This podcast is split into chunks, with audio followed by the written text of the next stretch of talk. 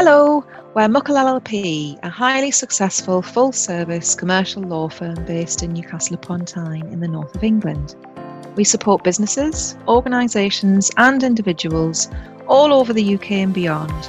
And with this podcast series, we share business insight and practical tips to help you with the full spectrum of commercial law.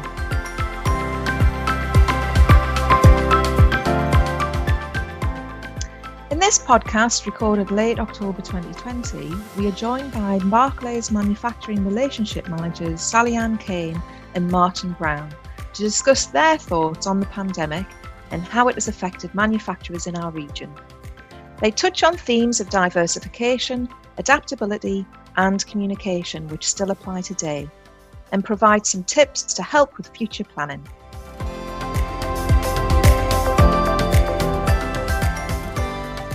Welcome to this podcast. I'm Robin Adams, partner in the commercial team here at Muckle. I'm joined today by Sally Ann Cain and Martin Brown, both of Barclays in Newcastle. Welcome both. Um, would you like to just briefly introduce yourselves? Hi Robin, I'm Sally Ann Cain. I'm a relationship director in the Northeast Mid Corporate team um, in Barclays, based in Newcastle, and specialising in the manufacturing sector. Yeah, thank you, Robin. Uh, Martin Brown, uh, like Saliana, work uh, within Barclays Mid Corporate in the Newcastle office, uh, with uh, and I look after customers in the manufacturing and transport sectors. Thank you. Hello, Robin. Robin. Thank you.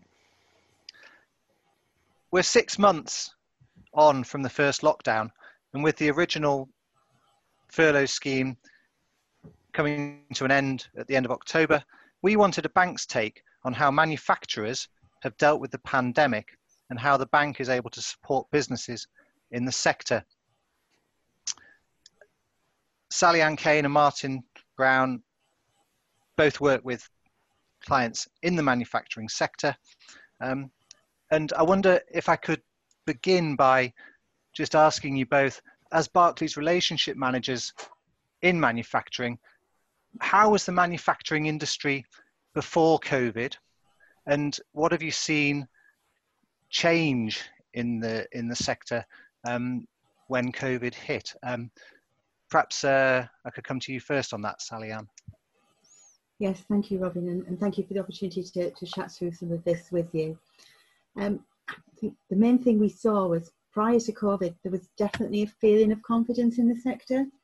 It was a very evident change once the general election was out of the way at the end of last year. I think businesses were looking ahead for the first time for a while, certainly since the start of Brexit, as they felt they could plan with some certainty and they were more ready to face the challenges of 2020. From talking to many of my businesses that I deal with over the last four or five years, many of the discussions were around 2020 being quite a key year strategically. You know, quotes like we want to be 20 million turnover by 2020, etc. So they did see this coming year as sort of um, certainly a, a, very much a strategic one for them. Of course, then COVID hit. Um, as you'd expect in the manufacturing sector, because of the various subsectors, there was a mixed response. Um, what I saw from businesses I deal with was many of those that were linked with food and drink almost immediately saw an increase in demand.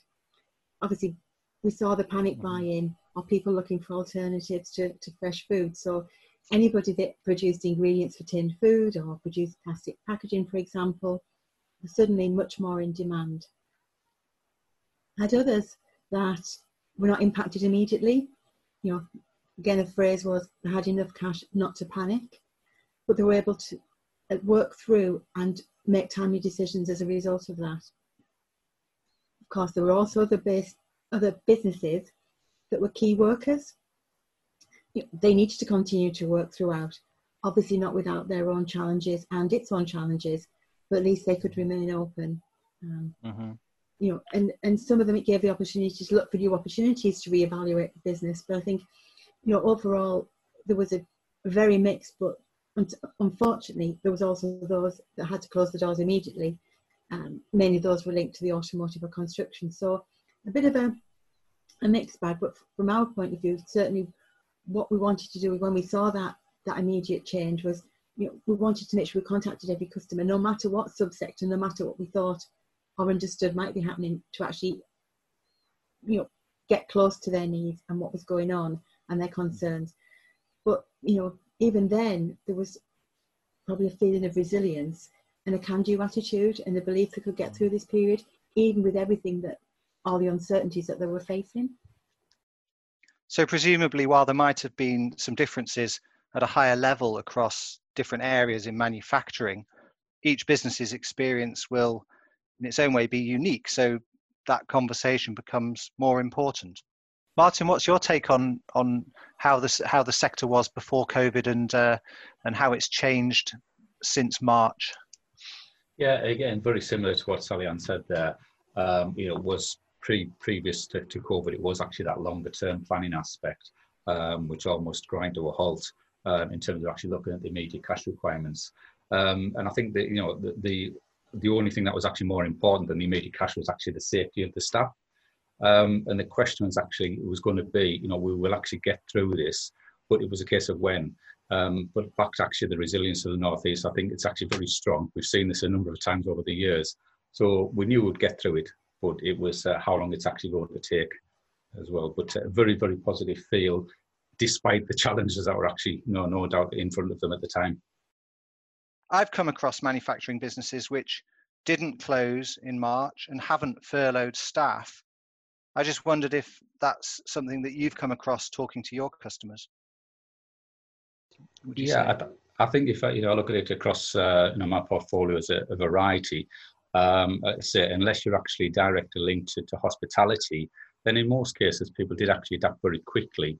Um, yeah, we saw many cases where they're actually expecting almost no sales in April and May, but fortunately sales mm. actually came back very, very quickly. Um, that's those clients linked to construction industry, that was very positive. Um, and also it was actually how people, how quickly people can adapt. And this thing will actually come through a number of times. So, for example, one large manufacturer actually closed the doors completely for two days, but used them two days to actually plan how they can actually reopen quickly and efficiently and safely. Um, mm-hmm. and actually, within two days, they were operating at uh, over 50% of the previous capacity. Mm-hmm. So, and that, that business continued to trade. Um, sales was redirected to other areas, but actually, the trade was there and the staff was safe. Mm-hmm. mm-hmm. So you've mentioned staff safety there. What would you say the key challenges are that manufacturers are facing at the moment? And how can an organization like Barclays help overcome those challenges? Again, yeah, um, it, it's back to communication. And very early, as you know, this all developed, mm. we made a point of actually speaking to all of our clients to find out what was actually happening. And undoubtedly, often any changes that they, they will make will lead to a financial impact and it's understanding what that financial impact was, uh, whether mm-hmm. it be actually extra funds that were needed, whether it could be repayment holidays that were automatically available for up to 12 months, or actually in some cases just a simple amendment to the terms which would allow them to, to carry on their operation without any financial restrictions. Mm-hmm. Mm-hmm. Um, and I think, as you said, that the challenges. Firstly, it was it was understanding and actually understanding how they can work safely. And I think you know the larger the the, the company, sometimes the challenge was actually education and communication amongst the staff in how they can actually work work safely and looking at you know the simple things of the, the temperature checks, the hand sanitizing, the tips on the floor. All of that was actually new to all of us, but people have adapted and actually start to work beyond them measures and actually quite often now involve technology to, mm-hmm. to make it work as well. But all of this comes at a cost, whether it be uh, increase in operating costs or reduced sales. Uh, and this is what we need to understand with our clients by keeping the, the lines of communication absolutely open. And what would you say the positives are that have come out of the COVID experience so far, talking to your customer base, both in terms of short term gains and longer term gains? Sally Ann, I wonder if I could come to you on that. Thankfully, despite these unprecedented times, there have been a number of positive examples and positive outcomes, thankfully. Um, as a whole, our experience is that although, of course, manufacturing has been impacted, the overall impact is less than for other sectors. And of course, you've got certain markets and sectors coming back quicker than, than others, but overall, sort of quite a positive outcomes and a positive feel. Um, as we mentioned earlier, sort of we've had some businesses where they've actually used this opportunity to reevaluate the business. Somebody actually used the expression "the press the pause button." They they weren't one of the ones that needed to close their doors pretty quickly, but they sort of thought, right, well, there's certain things we've wanted to do for a number of years, but we've never had the time to do. Now's the time to do it, and now's the time to, to look at it the business through a, a different lens. Mm-hmm. And we've seen two or three examples of that where they've really come through strong and it's given the business probably the diversification and that that stronger base that they've been looking for. Mm-hmm. Um, you know, yep. linking on linking onto that, business have been able to make efficiencies as well. Um, we've seen, you know, pandemics accelerated some of the environmental issues, and and businesses have looked at ways of being more sustainable. And Marty mentioned the technology, but you know, we've seen people now looking to invest in technology, more efficient processes.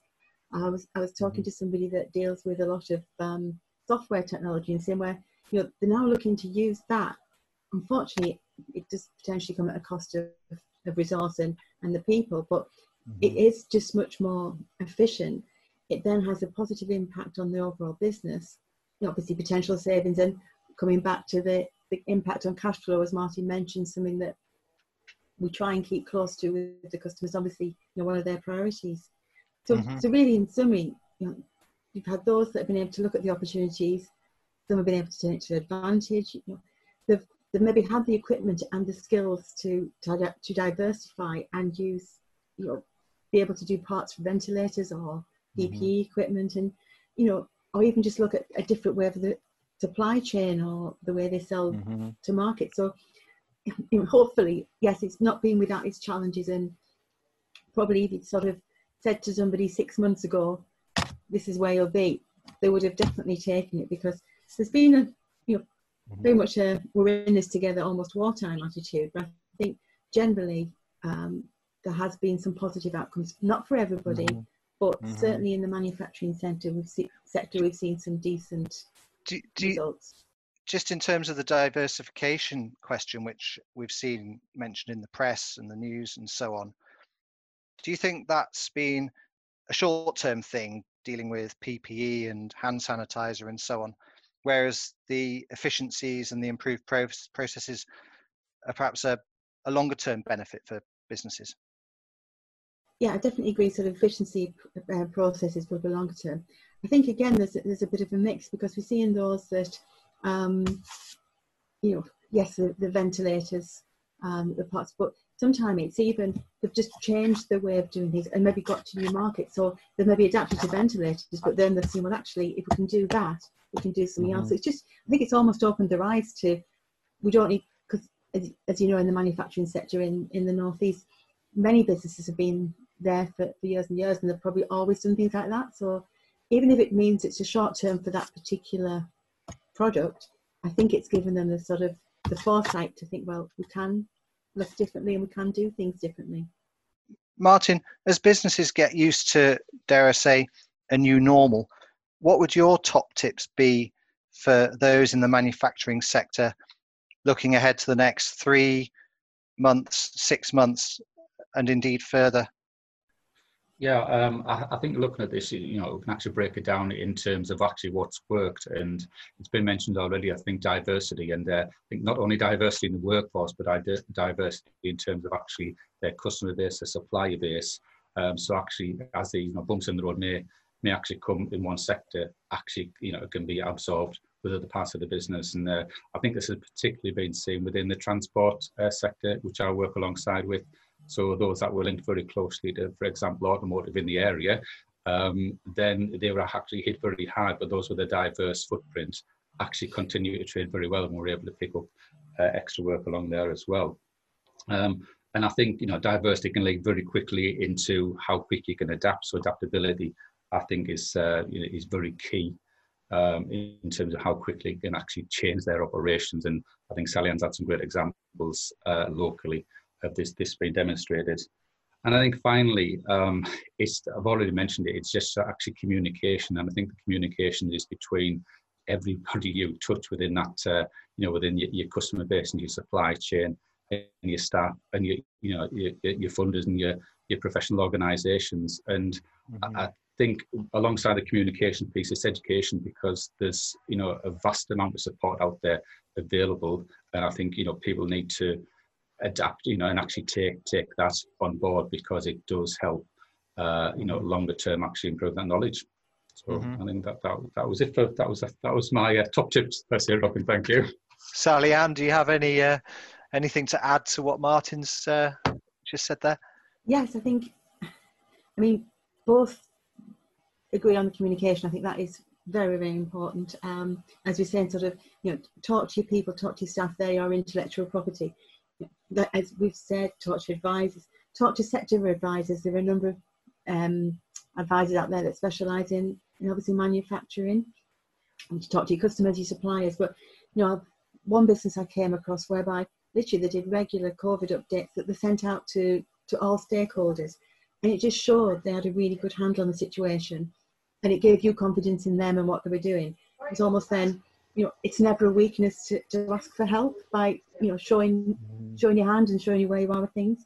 Um, probably a bit more of a softer one, but but equally as important is you know have hope and belief and, and confidence, and you'll get through this. Um, in the northeast, there's always been a can-do attitude, so I believe this is what will get us through in these times in the future. Mm-hmm. And then probably more of a sort of yeah a structure. Plan what you want to do and where you want to be. You know, mm-hmm.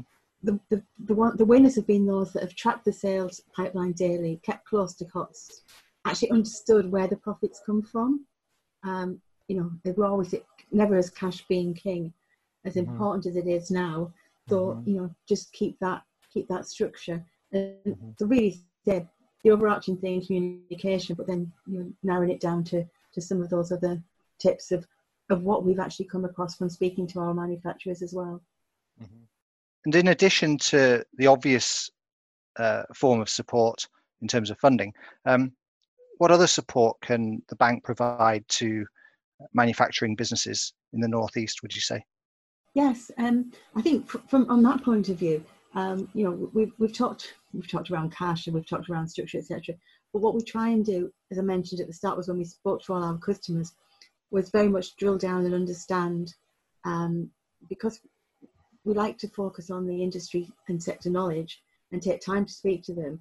We drill down the various aspects of their own COVID planning. I mean, that might be looking at the, their estate, just looking at the financial health, or just looking at operational resilience, and just talk to them about their business. Um, you know, at the very start, when we knew that there was potentially going to be a bit of a, a, a problem, not knowing quite what it was going to happen in March, and that we'd all be where we are six months later.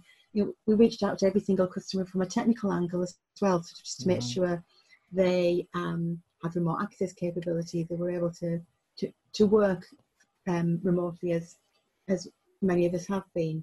Mm-hmm. Mm-hmm. We do um, other things we do is sort of um, might have heard of life skills, but it's more than just the financial side of things with people and employees.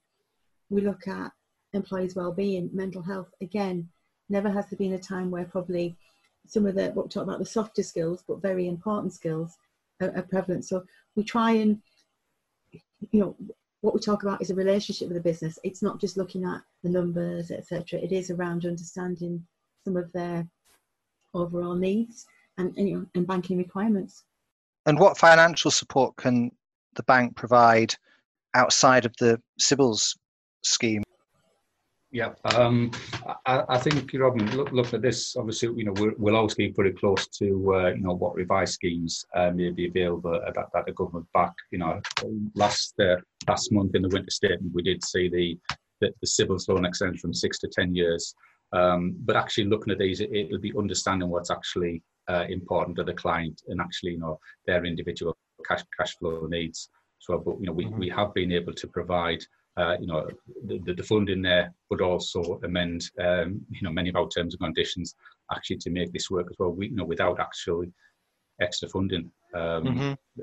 often as well. So, I think we just need to understand individually what is important to that client and you know that that's back to that word that's been used many times uh, today is communication and in relation to smaller businesses such as startups or early stage businesses.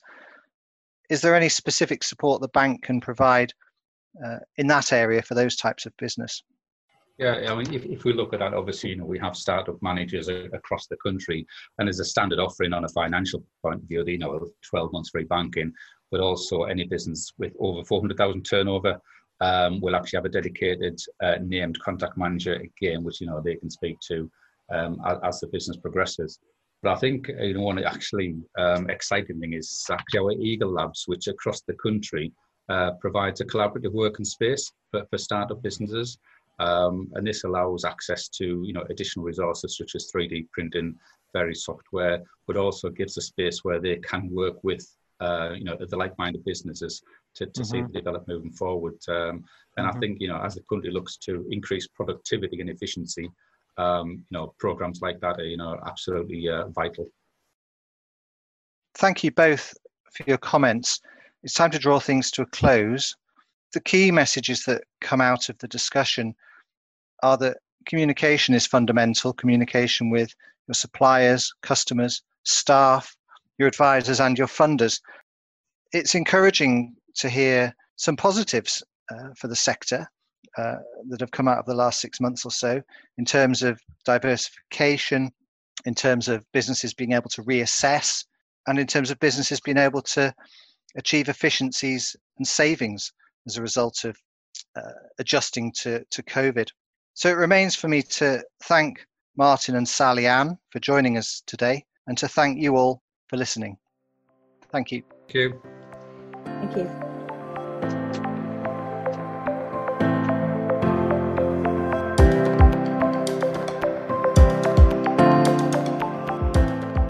Don't miss the next episode of the Legal Spectrum podcast, where we'll be discussing the topic of subject access requests, which are often complex, time consuming, and stressful. But there are ways to make the process of responding to SARs easier on yourself. Samantha Roberts and Alex Craig, who specialise in personal data management, share their insight on new subject access request changes, how to complete a subject access request, and cover common queries and how to deal with them. I hope you can join us next time.